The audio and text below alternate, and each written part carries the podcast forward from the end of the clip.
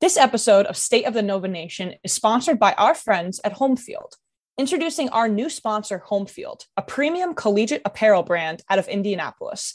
Homefield brings you incredibly comfortable, officially licensed apparel with vintage college designs. They dig through the archives and history of your school to find unique logos, mascots, and moments to make thoughtful designs.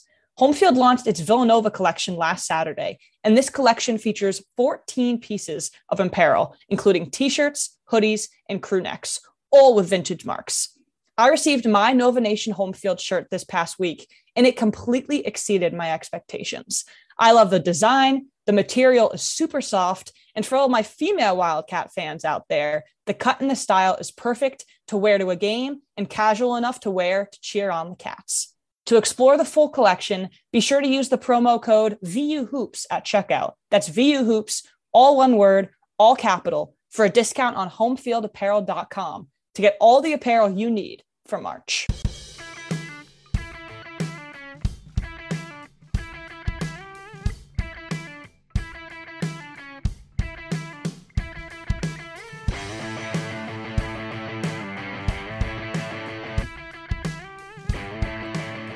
What's going on, everybody, and welcome to another edition of the State of the Nova Nation podcast from VU Hoops. I'm Emma Houghton, he's Pat Zhang, and of course this episode will be a little bit disappointing because Villanova did fall in the Final Four to the Kansas Jayhawks, 81-65, but I think Pat and I will be a little bit more optimistic in this episode, right, Pat? I will try to. We'll try to. It's of course disappointing, but when you look as a whole on this season, Villanova did make it to the Final Four. I'm sure nobody's expectations were that high coming in. So this episode will be almost exclusively reactionary. We have a ton of points to go through about Saturday night's game. We'll talk a tiny bit, because we are recording on Monday night before the game, about the game that, as you're listening, we will have our national champion. And then we're also very excited because if you've been living under a rock, we have some news for you, and it's that the Big East has been shaken up quite a bit. So we're going to bring back just a bit. We're going to bring back our Around the Big East segment to wrap things up. We're excited. Of course, we're very disappointed that Villanova fell. Their season ended prematurely, more prematurely than we had hoped getting this far. But Pat, start us off. Tell us your thoughts. You've had a day and a half, 2 days to digest it. How are you feeling now? Yeah. I mean, the overarching feeling that I get as we sit here on Monday night, like you said, about, you know, almost 48 hours from that game, is I'm really proud of this team and, you know, that their ability to battle all year to get to a Final Four. Even thinking about this game and how they fell behind 10-0 and then 16-5 at one point, you know, there was a thought in your head, are they going to get run out of the Superdome? And, you know, do what Villanova did, say, to Oklahoma in 2016. Or Kansas. Yeah, exactly. And that didn't happen. Even with that, this team still fought. And in the second half, got the lead down to 6. And Caleb Daniels had a clanged 3, or a 3 that went around the basket, basically, from cutting it to a 4-point deficit. So just really, really proud of this team and where they're able to get to. That we can be straight about it. They lost to a better team on Saturday night. And yes, a huge part of that is Justin Moore. We are going to discuss much about that impact, I'm sure, but that's my feeling. How about you? My feeling, overarching, to be completely honest, is that I don't think Villanova with Justin Moore could have beaten this version of Kansas. To shoot that well, and by that well, I mean 54% from the floor and from 3, to get out to that hot of a start, for Ochai Agbaji to be that good, for David McCormack to be that good. I don't think Justin Moore's absence was the reason why Villanova lost this game, to put it bluntly. I think you're absolutely right. Kansas was just the better team. I didn't expect it to be that lopsided, at least from the start. And to take your point even further, they were inches away from that Caleb Daniels 3 making it a singular possession game. And they were also a Christian Brown Hail Mary end of the shot clock 3 away from making it a single possession game. That was the one that just ripped my heart out, because yes, I had thoughts at the beginning that Villanova was going to be embarrassed, but they did not. They did not. They absolutely stayed in this game. They were that close. And unfortunately, that Brown three was the dagger. We thought it was going to come down to a Collin Gillespie dagger, and it was an opposing player this time. Certainly. That certainly was the dagger there. Yeah. That put Kansas up double digits with that three, and with 4 minutes left, you know, it was going to be a big ask for Nova to be able to try and cut that. And it also just felt like the most deflating shot in the world, because Villanova really did play some great defense on that possession. Goes out to Christian Brown, who's about 5 feet behind the 3-point line, fades away and drills it. And it summed up Kansas's night, as you kind of, you know, alluded to. They did to Villanova what Villanova did to them in 2018, is basically how it turned out. And in that game, Villanova only shot 45% from three. I say only shot 45% from three, which is hilarious to say. It was 18 made threes in that game for the Cats on their way to the national title. Kansas, 13 made threes here, but shot at 54% from beyond the arc.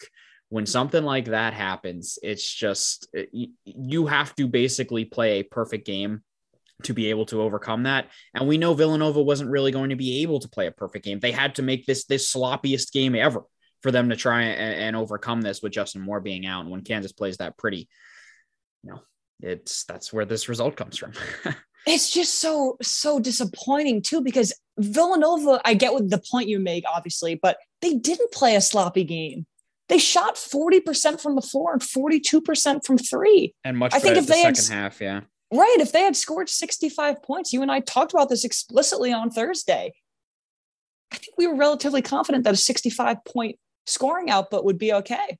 Would at least keep them in it. And defense was the downfall, which is something we didn't expect, because we thought Villanova's defense would carry it through this game, but also B, yes, it's an 81 points. Yes, they haven't given up that many points since, I believe, Marquette, but this was a different what team's defense could have stopped Kansas in this game. Not Houston's, not Tennessee's, you know, it was just a different beast. Ochai Agbaji did not miss a three until 2 minutes were left in this game. Yep. Started. Let that sink in. Did not miss a three until 2 minutes were left. That's how good Kansas was. Yeah, he had made 3 threes in the entire NCAA tournament, and then started 6 for 6 against Villanova before finishing. I cannot believe it. Yeah. We had talked. The bear was poked.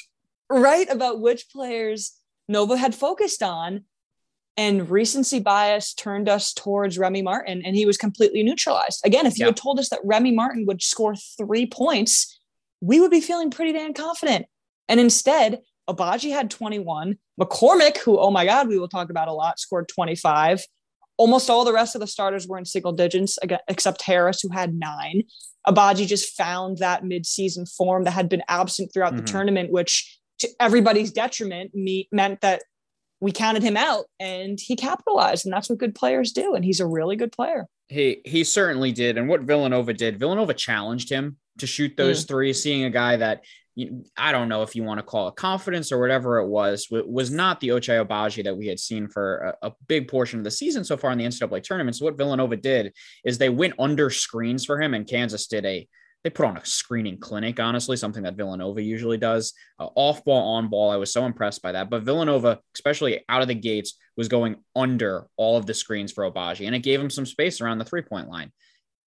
What I, nor Villanova, nor anyone could have planned was that Ochai was going to go 6 for 6. Yeah, right. For him to be that hot. So I think I understand the strategy. No, you're good. I understand the strategy for why trying to challenge him to take that shot, a shot that he had not been able to consistently make over the last couple games. But sometimes people step up to challenges, and Ochai Agbaji most certainly did on Saturday. And that exact point is the reason why I wasn't throwing my TV through the wall, right? Because I think this team was a 1 seed for a reason. They might have been, quote unquote, underrated and under talked about because of all the hoopla about Duke UNC. But I would have rather Villanova take the step away from Agbaji than let him shoot. Well, I'm sorry, the other way around. I would have rather let him take a three than be able to drive against the rim, because that's where I really thought Villanova could be hurt. And he's just made the shots. And sometimes that happens. He was just absolutely on fire on Saturday night. And they did limit him in the second half. they did do a better job, but at that point it was too late. Yeah. Where Nova, and we talked about this going in, where they were going to really pay was defensively with Justin Moore being out. And that's exactly what happened. If Justin Moore is playing, as we said, I still don't think Villanova wins this game based on how Kansas did. Oh yeah. Yeah. You think that too?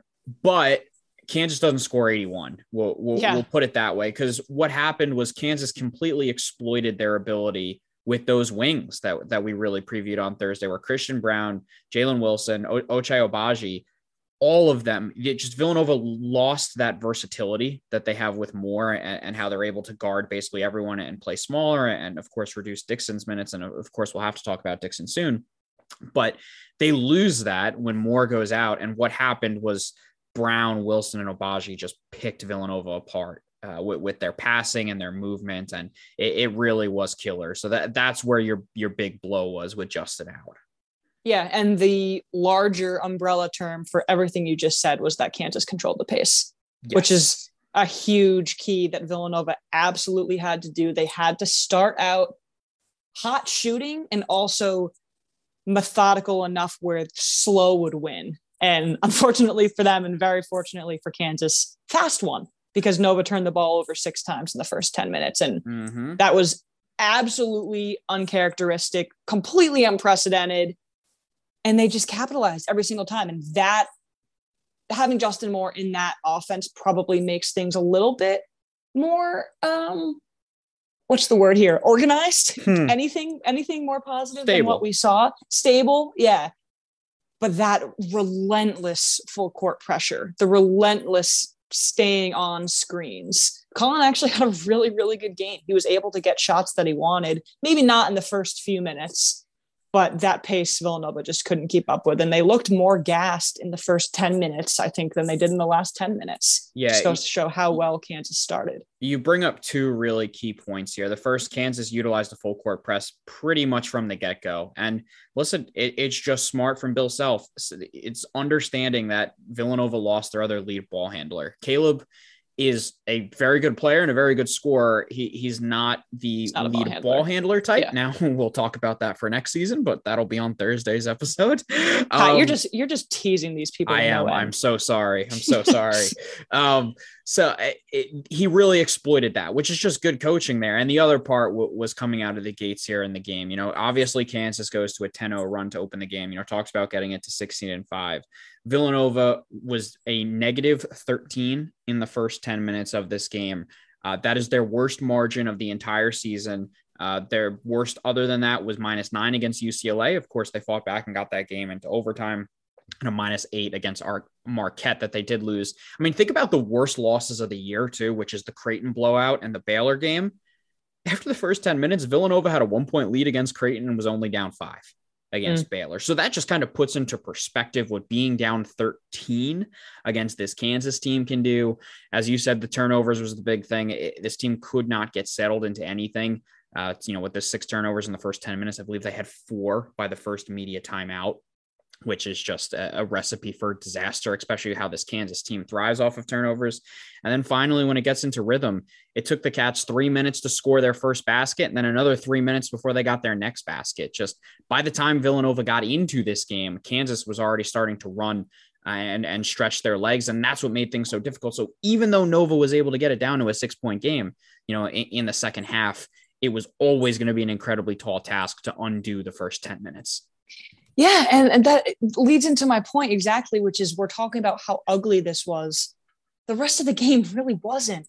They outscored Kansas in the second 10 minutes and the third 10 minutes coming out of halftime. And then they were -7 in the last 10 minutes. But I found this on CBS Sports. Nova outscored Kansas 46-43 after it trailed by 19. Yeah. At that point, when hope seemed completely lost, Villanova actually outscored Kansas for the remainder of the game, but that deficit was just too much to overcome. And my second point after what you just said is Villanova has played ugly in this tournament as a whole. Against Michigan, against Ohio State, against Houston, they won ugly. And the reason why they were able to do that for the most part is because they made the other team look more uncomfortable. And on Saturday, it was Kansas that made Villanova look uncomfortable. And yes, Maybe we downplayed the tempo part. I think looking back, that's the thing that I settled on the most. I just really couldn't anticipate how fast Kansas would play and how much Villanova would struggle with that, especially without Moore. But again, if Kansas hadn't shot that well, it would have been a different story, because the way they looked for the rest of the game, that was a team that Villanova could beat. It was just the start, and that'll always be what I remember, just coming out that flat offensively versus how hot Kansas was. It's so tough to come back from that. It's your two big what ifs from this is what if the first 10 minutes are much closer, and say, instead of being down 10-0 before you can even blink, it's 10-7 we're saying. And, you know, obviously what if Justin Moore is healthy and Jay is able to have that versatility, because he very clearly was very hamstrung. But, you know, going through this game, you mentioned Gillespie playing well, 39 minutes as something that, you know, we predicted as well. Caleb Daniels was out there for 39 minutes. I thought he played really well, was very athletic, cutting to the hoop, and super proud to see Brandon Slater put in the performance that he did after just being mostly non-existent in this NCAA tournament. Over the past couple games, to come out there pouring 16-4 threes, I thought was really aggressive. Yes, he missed some shots around the basket, but was really important on the boards too. I think these guys played well. I think these guys battled. It's just Kansas on their day, and it sure as heck was their day on Saturday. It was too much to overcome. Yeah, I don't think there's anything else I can say besides, with a minute left, I was still watching this game because I kept saying, okay, maybe if they do this, maybe if they do that. Of course, Brown's shot really, really hurt. But when they were down 19, you could have closed the book on this season, and they never let it get that bad again. So that's what I was really proud of too. I think the Slater point is really good because he was exceptionally underrated to start the season, and then in those first few games, and then he was almost a non-entity on offense. And then I think overall, he finished the season appropriately rated. He had a really, really good game to end off this tournament. Hopefully create some momentum going into next season, which again, I'm teasing now. We'll talk about next episode on Thursday. But he absolutely needed this type of performance. It was the minutes. It was the shot selection too. Again, the first time he made that three, he made himself a threat, which opens up so many more options for Villanova's offense that was struggling to put points up on the board in those first few minutes. Unfortunately, I don't think we can talk about anything else. I think we must talk about the bigs now. I was just going to say, is it McCormack time? It's unfortunately McCormack time, as much as I hate to talk about it. I have some numbers to start us off, and please do. That'd probably be enough that we would have to say, but of course we'll talk about it more. So we mentioned how streaky McCormack was in our Kansas mega preview with Alan Ray. To highlight that even more, against Creighton and Providence, David McCormack went 4 for 13 from the floor, and he had 8 rebounds in those two games combined in those 48 minutes. Against Miami, he was 6 for 7. Again, that was Kansas's huge comeback game in that second half, but he only played 18 minutes. Against Villanova, in Kansas's most important game of the season, he had a season-high 25 points and 9 rebounds. He played 30 minutes. David McCormack showed up when it mattered most. Oh, yes, he did. He had 12 field goal attempts, which is the second most for him all year. He usually averages 6, so he doubled it. It was a clear focal point. You know, as you said, 25 points season high for him. It was 22 before that. Just 7, 8, 9, and 15 were those point outputs through the NCAA tournament. And I'm giving a lot of credit here to Bill Self, because Bill Self very clearly went in with a game plan for how to exploit Villanova and did so to a T, with that full court press, with really getting the wings and exploiting Villanova not able to play small. And then he targeted Eric Dixon, and we love Eric Dixon. Eric Dixon has had a great year. I have the utmost faith that Eric Dixon is going to be a very good Villanova basketball player, but on Saturday night, it was experience over youth, and McCormack just went to town on Dixon, and whether it was post moves or bringing Dixon out of the post and finding a cutting wing in Christian Brown or Jalen Wilson behind it, they went at Dixon, and Jay didn't really have a choice because, of course, you know, you lose being able to play with Justin Moore out there. So it was a really difficult game for Eric. As I said, it does not take away all the progression that we've had this season and how excited I am for his future. But Kansas went into this game knowing that they could try and take advantage of him, and they certainly did. Yeah, that was very well said. You pretty much touched every single point I wanted. Absolutely does not take away from how good Eric Dixon's year was, but David McCormack was playing a different type of game against Villanova. Yeah. And again, a huge what if. This is just so painful every time we have to say it. But what also brought Villanova through this tournament was playing small. And actually, that goes back all the way to the Big East tournament, too. Huge strength for them. They weren't able to exploit that against Kansas. So Bill Self just pushed it up to another level. They just pounded David McCormack. It obviously goes without saying that Kansas won the paint battle, but it was 32-16. They also out-rebounded Villanova, which had been a sneaky strength for Nova all season long. Mm-hmm. They couldn't do anything. There wasn't any sort of foul trouble in this game also. So you couldn't even try and push McCormack out. Mitch Lightfoot wasn't even really a factor because he didn't need to be. And I just had this feeling going in that, yes, Kansas's wings were probably superior to Villanova's personnel, but it would come down to the bigs. Without Justin Moore, it would come down to which big could get going early.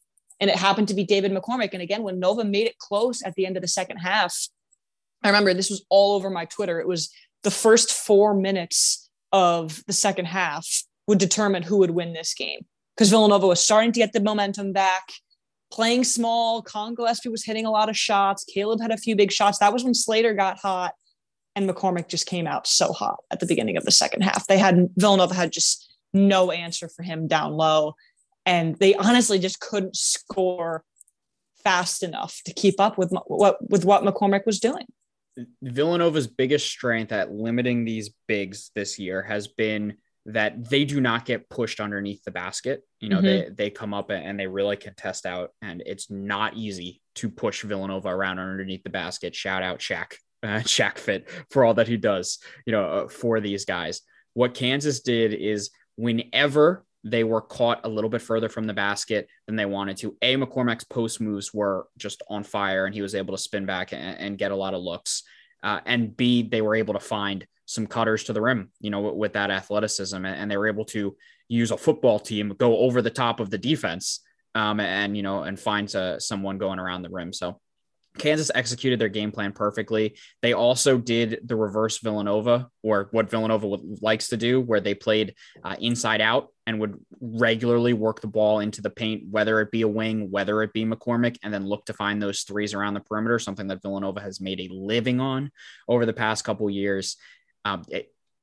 It's tough for me to get angry about this game because it really was just execution. Executed perfectly is what Kansas did on offense. It really was a sight to see. You just wish it wasn't against Villanova because wow, what a clinic it was. Yeah, it was a clinic. They just executed their game plan better than Villanova did. And it's really hard to talk about it any more than that. You know, people are saying, oh, I'm so sorry Villanova lost all weekend long. That's what I kept getting. And I kept saying, yeah, I mean, it really is what it is when Kansas plays that well. Mm-hmm. It really is what it is. What are you going to do about it? Kansas's guards were able to prod a little bit, which I think was okay.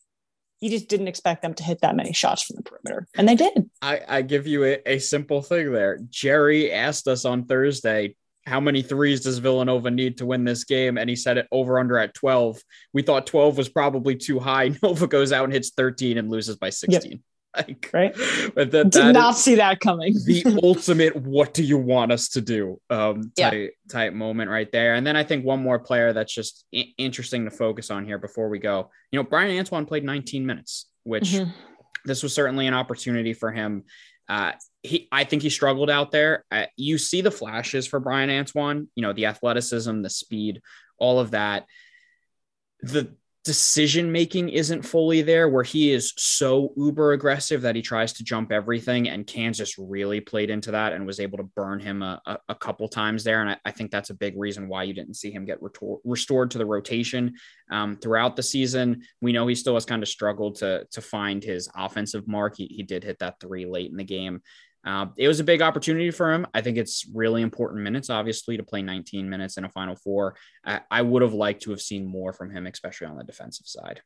Yeah, I was thinking a lot about if any more of those shots had gone down, this also would have felt like a closer game. Mm-hmm. Correct me if I'm wrong. I don't think Antoine or Arch played at all in the second half. Antoine did. Oh, did he? But okay. Arch only had 2 minutes total, so I don't remember him coming in the second half, but I may be definitely losing something there. Yeah. Yeah, I don't think he did. 2 minutes was actually much less than I expected for Arch. Yeah, I mean, if you're looking at it from a positive standpoint, it's 19 minutes. It's a whole lot more than he played all season long. Yeah, pretty much. But I agree. I don't think it was anything particularly inspiring from Antoine. No, it was disappointing is how I look at it. If we're going to go out there, as I said, can it be used as a building block that you played 19 minutes in a Final Four? 100%. But I think it also showed how far he's still trying to come. Yeah. And again, he's been so off and on all season long that it shouldn't be crazy shocking that he's not in his groove offensively or defensively. He just hasn't had the time to get into game mode. And I had one more question. What do you think overall about Samuels' performance in this game? It's a good question. Obviously didn't have the same impact as he's had throughout this tournament, where he was, one of the guys. And of course, game changer. And won the South's most outstanding player. Kansas went into it understanding that and knowing that Villanova was going to have the less options here. I guess you could say that you're disappointed with the fact he, was only 3 of 8 for 9 points, but I didn't leave it crushed. I'll put it that way. Or feeling like he really let the team down. At this point, he was losing the huge advantage that he had, which was that he was super underrated in all the other games that Villanova played. And without Moore, like you said, there's one less option. His best position is center, and they couldn't do that. And who else is going to score? You had Collin, Caleb, and Samuels. That's it. Usually you have Moore, and you can stretch it a little bit more. But it was very easy for Kansas to be all over him, and they were. Yeah, that's pretty much how I looked at it, too. They focused to make sure they did not bite on the pumps as much as you've seen. Like Houston bit on every single pump fake. That was not the case against Slater or Samuels, two of the bigger pump fakers on this team. They did a really nice job at staying disciplined there and not allowing Jermaine to really get around the basket and cause a lot of damage around it too. So again, I just put it all to Kansas executed a perfect game plan. And that's what they rode to Monday night's national championship game. Yeah. We just talked for 20 minutes about everything under the sun. And that's basically better said than what we all just said. Kansas just executed their game plan better. They were just the better team on Saturday night. And that's, I feel the same way. I didn't come away disappointed with how Samuels played. I actually came away impressed with Slater. And then most of all, again, Caleb missed a lot of shots, but I didn't feel crazy about that. I actually think Gillespie played really, really well. He did just about everything he could to throw this team on his back. Exactly. He shot 5 of 8 from 3. This was a guy at the beginning of the season that people were wondering if he actually was a pure shooter, if he really could bring up those shooting percentages from 3. And oh my God, the Bob Cousy Award didn't prove it to you. If what he did during the Big East tournament didn't prove it to you, the last game of his college career did. What an emotional moment. I guess we could just segue into this now. What an emotional moment. Him and Jermaine coming off the floor, hugging Jay, hugging the coaches. It's the first time I've ever seen Collin cry. Did he cry when he tore his MCL? I don't remember, but it's because I think I try to block that out of my head. Yeah, true. That I am game. 99% sure he didn't. And he was He tried to come back in. I remember that. Yeah, really hard in this game. And I think we said this last week, if you're crying, it's because you care. So what an incredible way to close out a career for him. Of course, he's never, ever been worried about the individual accolades and the awards, individual performances, but I thought he played really well. Him and Samuels are two Villanova legends. It's that simple. They did not embarrass themselves playing incredibly, with a hand tied behind their back, basically on Saturday against an absolutely loaded team. They fought through the whole way. I really think Collin played excellent on Saturday and kept them in it. I thought defensively, he did a great job. You know, he hit so many big threes. As we said, you know, Jermaine, the impact. Villanova is not here right now. If it wasn't for Jermaine Samuels in the Big East tournament and the NCAA tournament, how he really turned it on. As you said, for Gillespie, you know, winner of the Cousy Award for best point guard in the country, second Wildcat ever to win it and beat out the likes of Akinjo Nembhard and Tiger Campbell. Not exactly a bunch of slouches that he won it over. What a year, what a career. I think for Gillespie, he finishes right outside the top 10 of all-time scorers in Villanova history. Probably would have gotten it if he didn't get hurt, you know, in 2020. And you have to think about the canceled NCAA tournament and all that as well in 1920. So had some games limited. Yes, understand, of course, he then had a fifth year that he came back and dominated for. But these guys are two legends. You know, Gillespie goes down as one of the best Wildcats to ever do it. And of course, their impact and cannot fully even be quantified for what they've been able to do. You know what I think? Put them both in the rafters. Samuels too. Gillespie for sure. It's Samuels is going to be the question. I'm not sure if Samuels gets it. Collin also has the record that absolutely will never be broken, which is, drumroll, 155 games played. Be careful. Is that the final number? Be careful. He's at 156. Who's going to break it? Everyone that went in, like Eric Dixon could play 5 years and say all this. So with the COVID year, you got to get through all the COVID guys. So those are the ones that have a chance to break it. But otherwise, yes, no, the 156 will not be broken. Oh man. Yeah. I mean, if you had any doubts about where Collin stood in the Villanova Wildcat lore, hopefully those doubts have been answered. Cause this whole season, people wondered if he could handle the expectations that were placed on him. And he did. He absolutely blew them away on a national stage in the biggest moments. We had conversations at the beginning of the year, Pat, oh my God, I remember this so vividly. He went off during the Big Five stretch and he hadn't so far. And we wondered if Collin was ready for the big moments. I think he pretty much answered those questions this year. I'd say so. I'd say just looking at the accolades too, which I know we don't even love to look at for him, but you have to. NCAA champion, two-time Big East player of the year, Big East tournament MVP, three-time all Big East scholar athlete, three Big East tournament titles. I'm blanking on the regular season titles. That might be three there as well. Like you talk about rafters. I'm not sure there's a more automatic one than Collin Gillespie. So he'll be there. It's just, of course, a question of when. You know what, too? You could make a strong argument that he could have made the rafters without this extra year. Yeah, you could have. This is the in big terms year of winning, in terms top. Of accolades. Of course, this was his individual year. Sure. This was him becoming the main guy on one of the best teams in the country. But we had this conversation at the beginning of the year when we had that jersey retirement episode. Mm-hmm. How many times was Villanova successful when Collin Gillespie happened to be there? That's not a coincidence. Probably not. Yeah. And I love, if you haven't read it from The Athletic, Brendan Quinn, who did a really nice job kind of covering Villanova through this NCAA tournament, talked about, you know, Jay Wright trying to figure out what was the team morale like and things like that after Justin Moore went down. And who does he talk to about it? He doesn't go to the coaching staff or anyone. He goes to Collin Gillespie and asks how the team is doing. And Jay gave Collin, you know, some of the highest marks you've ever heard when talking about his leadership this year. I believe he actually called him physically the best leader that this Nova team wouldn't surprise me. Nova program has had under Jay. We'll go end scene there because I don't know how to follow that up. No, my next question is what does Collin's future look like? Obviously, we'll talk about NBA prospects. We'll talk about that. Want to save that one for Thursday? We'll have to save it. But the bottom line, my bottom line is, I wonder if coaching is in Collin's future. Could be.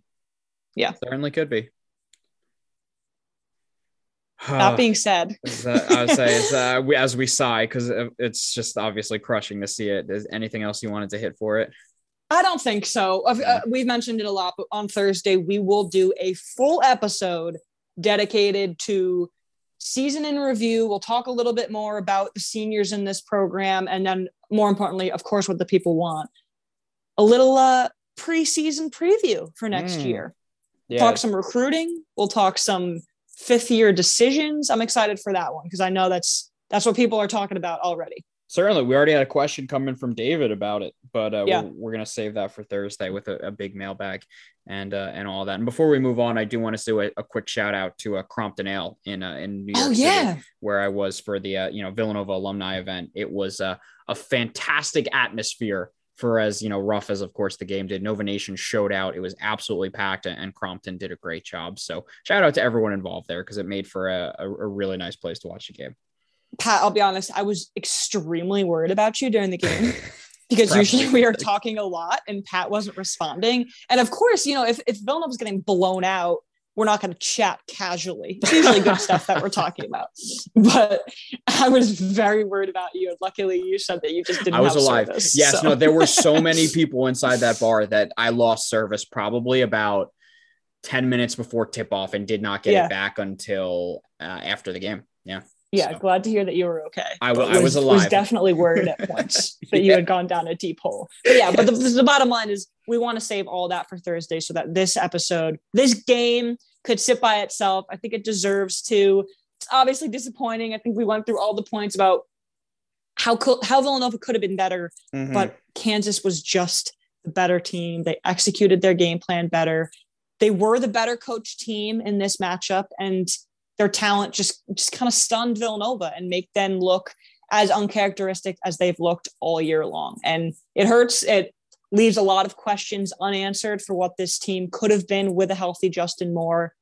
But man, Kansas was good this year. Yeah. Man, Kansas was good. They were. I do want to give Jay his plaudits. I think he did a very nice coaching job with this. Of course, it got put in an impossible situation, and they still found a way to do 65 and hang in this game, within the final 10 minutes there. But the Bill Self game plan, I thought, was just perfect.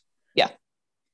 Even the fact that Villanova was able to keep it that close, I think, is a huge accomplishment. So I'll leave you with this. In 8 of the last 16 tournaments, yes. Villanova has either won the national championship or lost to the eventual champion. And this year could make it 9 of 17. Of course, Pat and I are recording before the game. When you listen to this on Tuesday morning, you will know if it is 9 of 17. Yes. But Pat, give me a quick prediction for tonight. Who are you feeling? Well, first off, it's not hard for us to be recording before the game because of the wonderful 9:20 Eastern start. Yeah, don't you love it? They do every year. It just, please just stab me in the heart. Oh my God. Yes, I do think it's going to happen. I do think Kansas is going to win. I'm also rooting for Kansas in this game. And no, it has honestly nothing to do with I want to lose to the champion. It is, I want Villanova to remain as the only 8 seed to ever win an NCAA tournament. Yes, it can only be that. I know Brendan Riley tweeted it. I was thinking it, and then I checked Twitter and saw he had tweeted the same thing. I'm like, all right, we're on the same page here. So that is why I will be firmly rooting for the Jayhawks and hope that they are hoisting a title. That's funny. I've got UNC, and I'm kind of rooting for UNC too. Nope. And there's been so much back and forth in my own head and then nationally too about how, man, if Kansas gets out to as hot of a start as they did against Villanova, UNC has no chance. And Kansas has the more pure offensive talent, and they can lock down on defense. People, did you see how UNC came back against Duke on Saturday? Oh, I loved every second of it. Did you see that Brady Manick stretch of play? If UNC leads at any point by more than 6 or 8, I don't think Kansas can do anything about it. Oh, be careful. Be very careful. I think UNC has more firepower than Kansas. It remains to be seen if they are actually more talented than Kansas. That's where I'm going to leave it for now. I want to see UNC go up against a team that has the defensive explosiveness that Kansas does to force all these turnovers and really, really run with them. Because Duke, as we know, offensive team, and of course Carolina's, basically their whole path. Baylor's a defensive team, but it was a damaged Baylor team. Yeah. So that it's a really exciting matchup. Of course, it's the Blue Bloods. I'm pumped for it, but no, I need Villanova to hold on to that record so firmly in Kansas's corner here. Though it'll be really awkward when Kansas wins the national championship and then gets it vacated in 3 months when the NCAA comes down with all their the violations for lack of institutional control. That's something that we didn't talk about. There's a chance that Bill Self is suspended for the majority of next season. There's a chance that the title is vacated, Self is suspended, and they're not eligible to play in the 2023 tournament. But hey, so it's all hypotheticals right now, but you can't say it's not a story because it is. Well, speaking of suspensions, should we move to the Around the Big East segment? Let's do it. Sorry about that. But. Of course, not the perfect segue, but you got to run with it when you get it. All right, so that matches up the tournament. We will talk a little bit about that tournament game on Thursday, of course. I hope you can understand. We had to get this recording done before the game. I didn't want to record this at midnight, guys. I'm sorry. Yeah, sorry, but we just truly couldn't. So we decided to bring the Around the Big East segment back because there has been so much going on from a coaching perspective. To be honest, there has been so much going on in the coaching carousel around college basketball. Last time I checked, it was an even 50 coaching changes. There's so much. 3 of those happened in the Big East, though, and that is what we will be talking about. Sean Miller returns to Xavier as its new head coach. Travis Steele was fired right before the NIT tournament. Shaheen Holloway, as we mentioned with Alan Ray on Thursday, just became Seton Hall's new coach. He is actually returning. And then to make it 3 of 3, Thad Matta is returning. Also returned. Yeah, exactly. 3 returning. I actually didn't realize that until I said it right now. That's actually pretty cool. I have so many thoughts. We can take it. Let's do a little bit on each one, and then we can have some general thoughts about the state of the Big East right now. Does that sound good? Yeah, let's do it. So Sean Miller, again, speaking of suspensions, he was fired from Arizona in 2021. Won't get into the nitty-gritty details, but it had to do with recruiting infringements. Exactly. He'll serve his suspension next season. So Xavier did sign this long-term contract knowing that Sean Miller could miss a decent amount of next season. But when it comes down to it, the homecoming story was, I think, something that was just too big to ignore. He had a really nice offer from USC that he turned down. Miller was the coach when Xavier was in the Atlantic 10, 2004 to 2009. He made the NCAA tournament 4 times. He had an Elite Eight appearance. He had a Sweet 16 run, bringing some success back to this Xavier program that completely underperformed this season. Yeah, I'm very glad that Miller chose Xavier over going to South Carolina with that opening. It's a big time hire. Let's put it that way. This Xavier team, and I know you're a Travis Steele guy, but this Xavier team was way too talented to kind of flame out the way they did, and I think we saw it with the fact they went on and won the NIT. There's a lot of talent, around that roster. To bring in a bona fide coach in Sean Miller, who, was a stud at Xavier, of course, did great things at Arizona and then ran into trouble with some recruiting violations, in his time at Xavier, 4 NCAA tournaments, 3 regular season Atlantic 10 titles, really helped propel Xavier to a point where they got into the Big East because of a lot of Sean Miller's work there. So to bring him back, to bring in this established guy to take over for Travis Steele, that I think Steele did a fine job, but there certainly was a lot of room for improvement. That is a big time hire for this program and a chance to really, energize the program. Yeah. Fine might even be a generous statement for Travis Steele's tenure. Nice. I think the way it ended though will cloud the general tenure because the way the last few seasons especially have finished has been honestly remarkable how badly Xavier has finished the last few years. When it comes down to it, Sean Miller wins. He's won 73% of his games as a head coach. 73!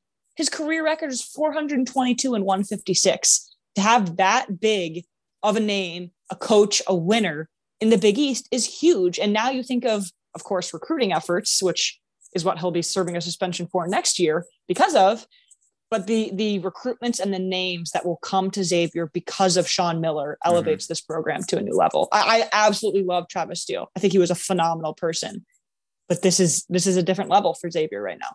Sometimes you have to move on to take a chance to bring in an upgrade. It's what Marquette did a year ago, with Wojo going to Shaka Smart. It when a guy like Sean Miller's out there, you do what you have to do. And that's why it was really awkward timing with Steele's firing around the NIT, but they knew that South Carolina was going hard after him, and you can't pass up that opportunity. And clearly it paid off because they landed him. It's a big time hire. Sean Miller is a fantastic coach. Of course he has his black spots on him with the recruiting, but it's a huge hire for this conference. Yeah, and they made it long-term enough that hopefully this is just a distant memory by the end of his successful tenure at Xavier for the second time. Yeah, true. Yeah, all right, so moving on, we did talk about this a little bit. Shaheen Holloway returning to Seton Hall. He, of course, was the point guard on that 2000 team that made it to the Sweet 16. Elite Eight, yeah. So that was obviously the big storyline this year with St. Peter's making it to the Sweet 16. Holloway has some work to do. Kevin Willard, of course, left for Maryland. He's in the Big Ten now. Seton Hall has always had so much talent, and I think their identity for the past few years has been just not having enough to make it deep into the tournament. Sure. Seton Hall has made just one Sweet 16 appearance since 2003. That's a long time for some of the talent Seton Hall has had. I'll always remember 2020 as potentially being their year, and they couldn't capitalize because of the COVID year. But he has some work to do getting this team back to those Miles Powell success years. And then way before that, when it was super successful. Yeah. They've struggled with finding more than kind of one guy at a time, especially just going recently with the Powell, the Mamu and Roden, even to a certain extent, they have someone that can help you scoring wise, but they don't do a great job at filling out the rest of the roster there. Of course, very physical and defensively. We know what Seton Hall brings. That's why it's a battle every time, Villanova plays against them. But bringing in Holloway, having that expanded resources, putting him in the Big East, I think it's really exciting, to see what he can try and turn Seton Hall into and how quickly he's able to make an impact. The biggest compliment you can make is that press conference. I know a lot was made of it, but I believe it's because it is a big deal that his team, the Peacocks, showed up to his Seton Hall press conference. When coaches leave programs and go somewhere else, there's usually a lot of really bad feelings that go through it. Just think of it's a different sport, but Brian Kelly in football with Notre Dame going to LSU, how ugly that was. Yeah. This very clearly was not the case here. And I think that shows the love that these players have for him. And another, awesome personality to add to this conference as well. Whew. It's going to be fun. Just all the different characters and right? For coaches, it's phenomenal. I'm saying it. Dana O'Neill's going to have to write an entirely new book at this point. She might have to. An ending chapter, an entire new book. I mean, imagine how well-liked you must be for the players you just left to come to your press conference for your new team. Mm-hmm. That is insane. All everybody has done is laud Shaheen Holloway, not only for his coaching job, but for how he is with his players. It's remarkable. I think this will be even more so than the names that Sean Miller and Thad Matta are and the returning stories for that. Shaheen Holloway, with what he just did for St. Peter's, might be the single defining moment for how big the Big East can get next year. Bringing in Holloway along with the other two hires as well. Just, I think it shows you the pulling power that this conference has. Yeah. These are big deals. And then a surprising one, but a not surprising one. Hopefully people know what I mean by that. LaVell Jordan fired by Butler. And then was it 48 hours later? It was a couple days real quick. It felt like 48 hours. Thad Matta, who was a player, assistant coach, and head coach at Butler, returns for his third stint at Butler at this point. And he has, let's just say, some experience, the hardest job I think to fill because of what Butler's roster looks like at this point. I would say so. First off, it's the elephant in the room, so it has to be talked about. Butler screwed over LaVell Jordan with this. Yes. And it's really unfortunate how that broke out. Of course, waiting until April 1st to fire him when a lot of the coaching carousel has already been in motion. Yes, they did so because he had a lower buyout starting on April 1st. So they were able, of course, I understand it from a financial aspect, but it's a rough look, for the program to try and save some money there, but screw over the guy that has been leading you for the last couple seasons. That's a bad taste in your mouth. Not thrilled, especially LaVall Jordan, who by all accounts is one of the nicest guys you will ever meet. And it was a move that it wasn't necessary, honestly. And a lot of people are making this point. Patrick Ewing's move from Georgetown might've been seen as more necessary than Jordan's move. Well, in terms of a performance standpoint. That was my next point, honestly, was that you see Xavier fires coach, brings in Sean Miller. Butler fires coach, brings in Thad Matta, a guy that's been at 2 Final Fours, knows Butler, has coached at Xavier as well. Shaheen Holloway comes in for Kevin Willard, and Patrick Ewing stays. I think it's only going to amplify even more with Georgetown. They have 3 more transfers going out. It is an epidemic at Georgetown, the transferring issue. Aminu Muhammad declared for the draft. He kept his college eligibility. I do not think he's going to leave for the draft because we all watched Aminu Muhammad this year. I understand he's got the tools, but he did not put it together. I'd be very surprised if he gets drafted. It's not a clean situation at Georgetown at all. I guess they kept him because they extended his contract after the Big East tournament win, and it would be very difficult to then turn around a year later and fire him. But it is not a good situation there with all of the outgoings and obviously an 0-20 in conference. It's yikes. I'll take it even further. It's a weird situation because coming off the momentum they built with that Big East tournament win, and then to see all those transfers, I would love to see behind the curtain. And then it's coming to a point where the players just must not be buying into Ewing's vision. Well, they all leave. Because when we had that episode when Georgetown put out that ridiculous statement backing Ewing, because all those rumors were flying around, you would think, okay, the main reason why they're keeping him is because he just hasn't had enough time to work with his roster, because every year people transfer.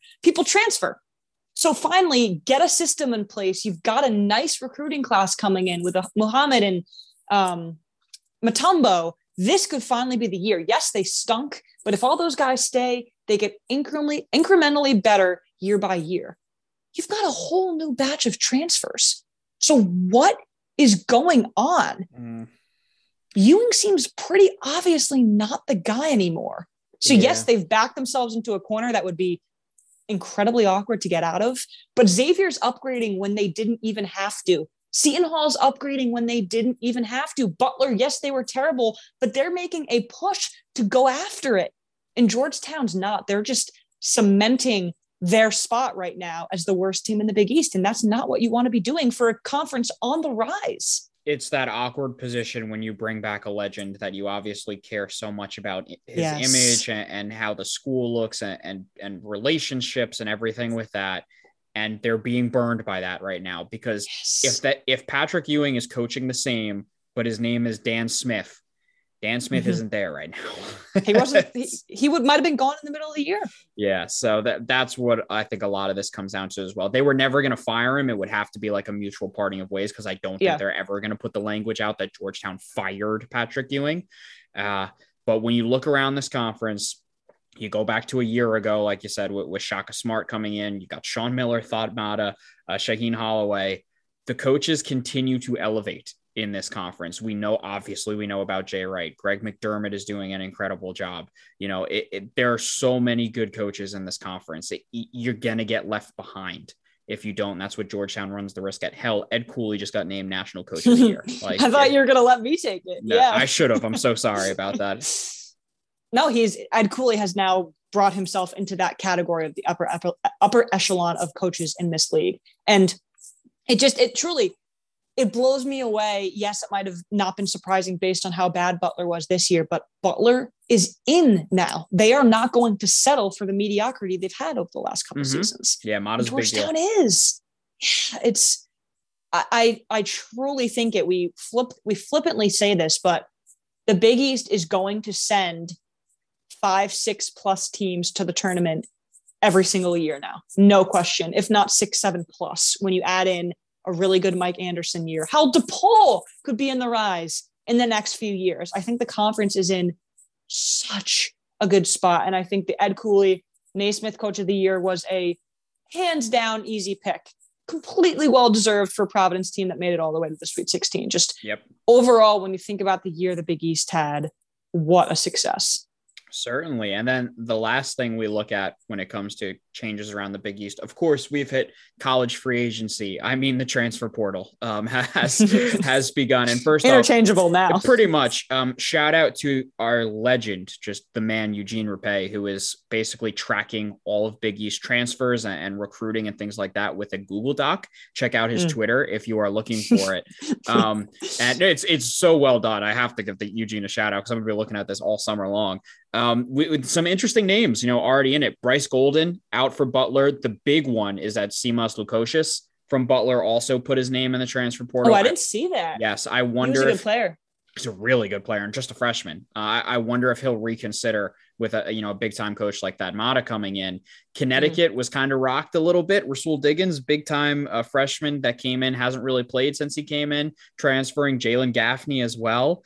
We talked about Georgetown and DeJuan Odom from Xavier has announced that he's going into the transfer portal as well. So it's a huge thing now, as we know, in college basketball, transfer portal and switching between things. You're going to see it get rocked. The question is going to be about, will Villanova be impacted by it? We'll talk about that on Thursday.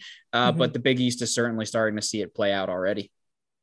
Yeah, we have not talked about UConn much at all, but those two transfers are a big deal. I'm not sure they have a point guard on their roster right now with RJ Cole gone and Diggins and Gaffney transferring. Yeah. It was an odd move. I think UConn's fans were crushed by Diggins. Gaffney and Diggins. Yeah. Because there's some high hopes there. So it's interesting to look at, just throwing it out there. The next few years, we thought last year was crazy. The next few years is going to be the same exact thing because guys are using their extra year of eligibility. Seems like a new coach gets fired and hired every single day. That will obviously end relatively soon. But not if Butler's running things. Yeah, true.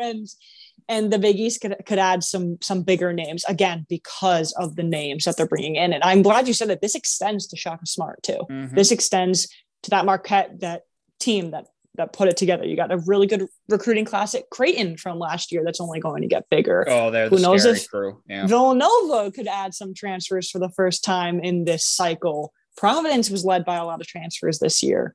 A lot of questions.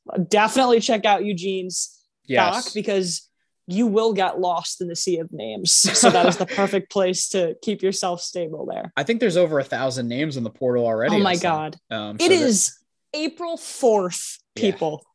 Yeah. April 4th. It's free agency. That's what it is now. It's just, it's a different game. My God. You see how you adjust to it. Yeah. College football and college basketball alike. It's fun. It's fun to see some new names, but then again, I think Villanova was one of 4 programs this year that didn't add any transfers. UCLA was another one. How many times did we hear that? Yeah. Yes. Wonder what the program will look like next year. And unfortunately, you're going to have to wait till Thursday to find out what we think. Looking forward to it, though. But and one more note before we wrap up here. As we record this, it is the 6-year anniversary of Chris Jenkins' shot. Oh, yeah. Pretty cool. Yeah. Of course, stinks that Villanova won't be playing on the same day with a chance to potentially one-up it. No, never.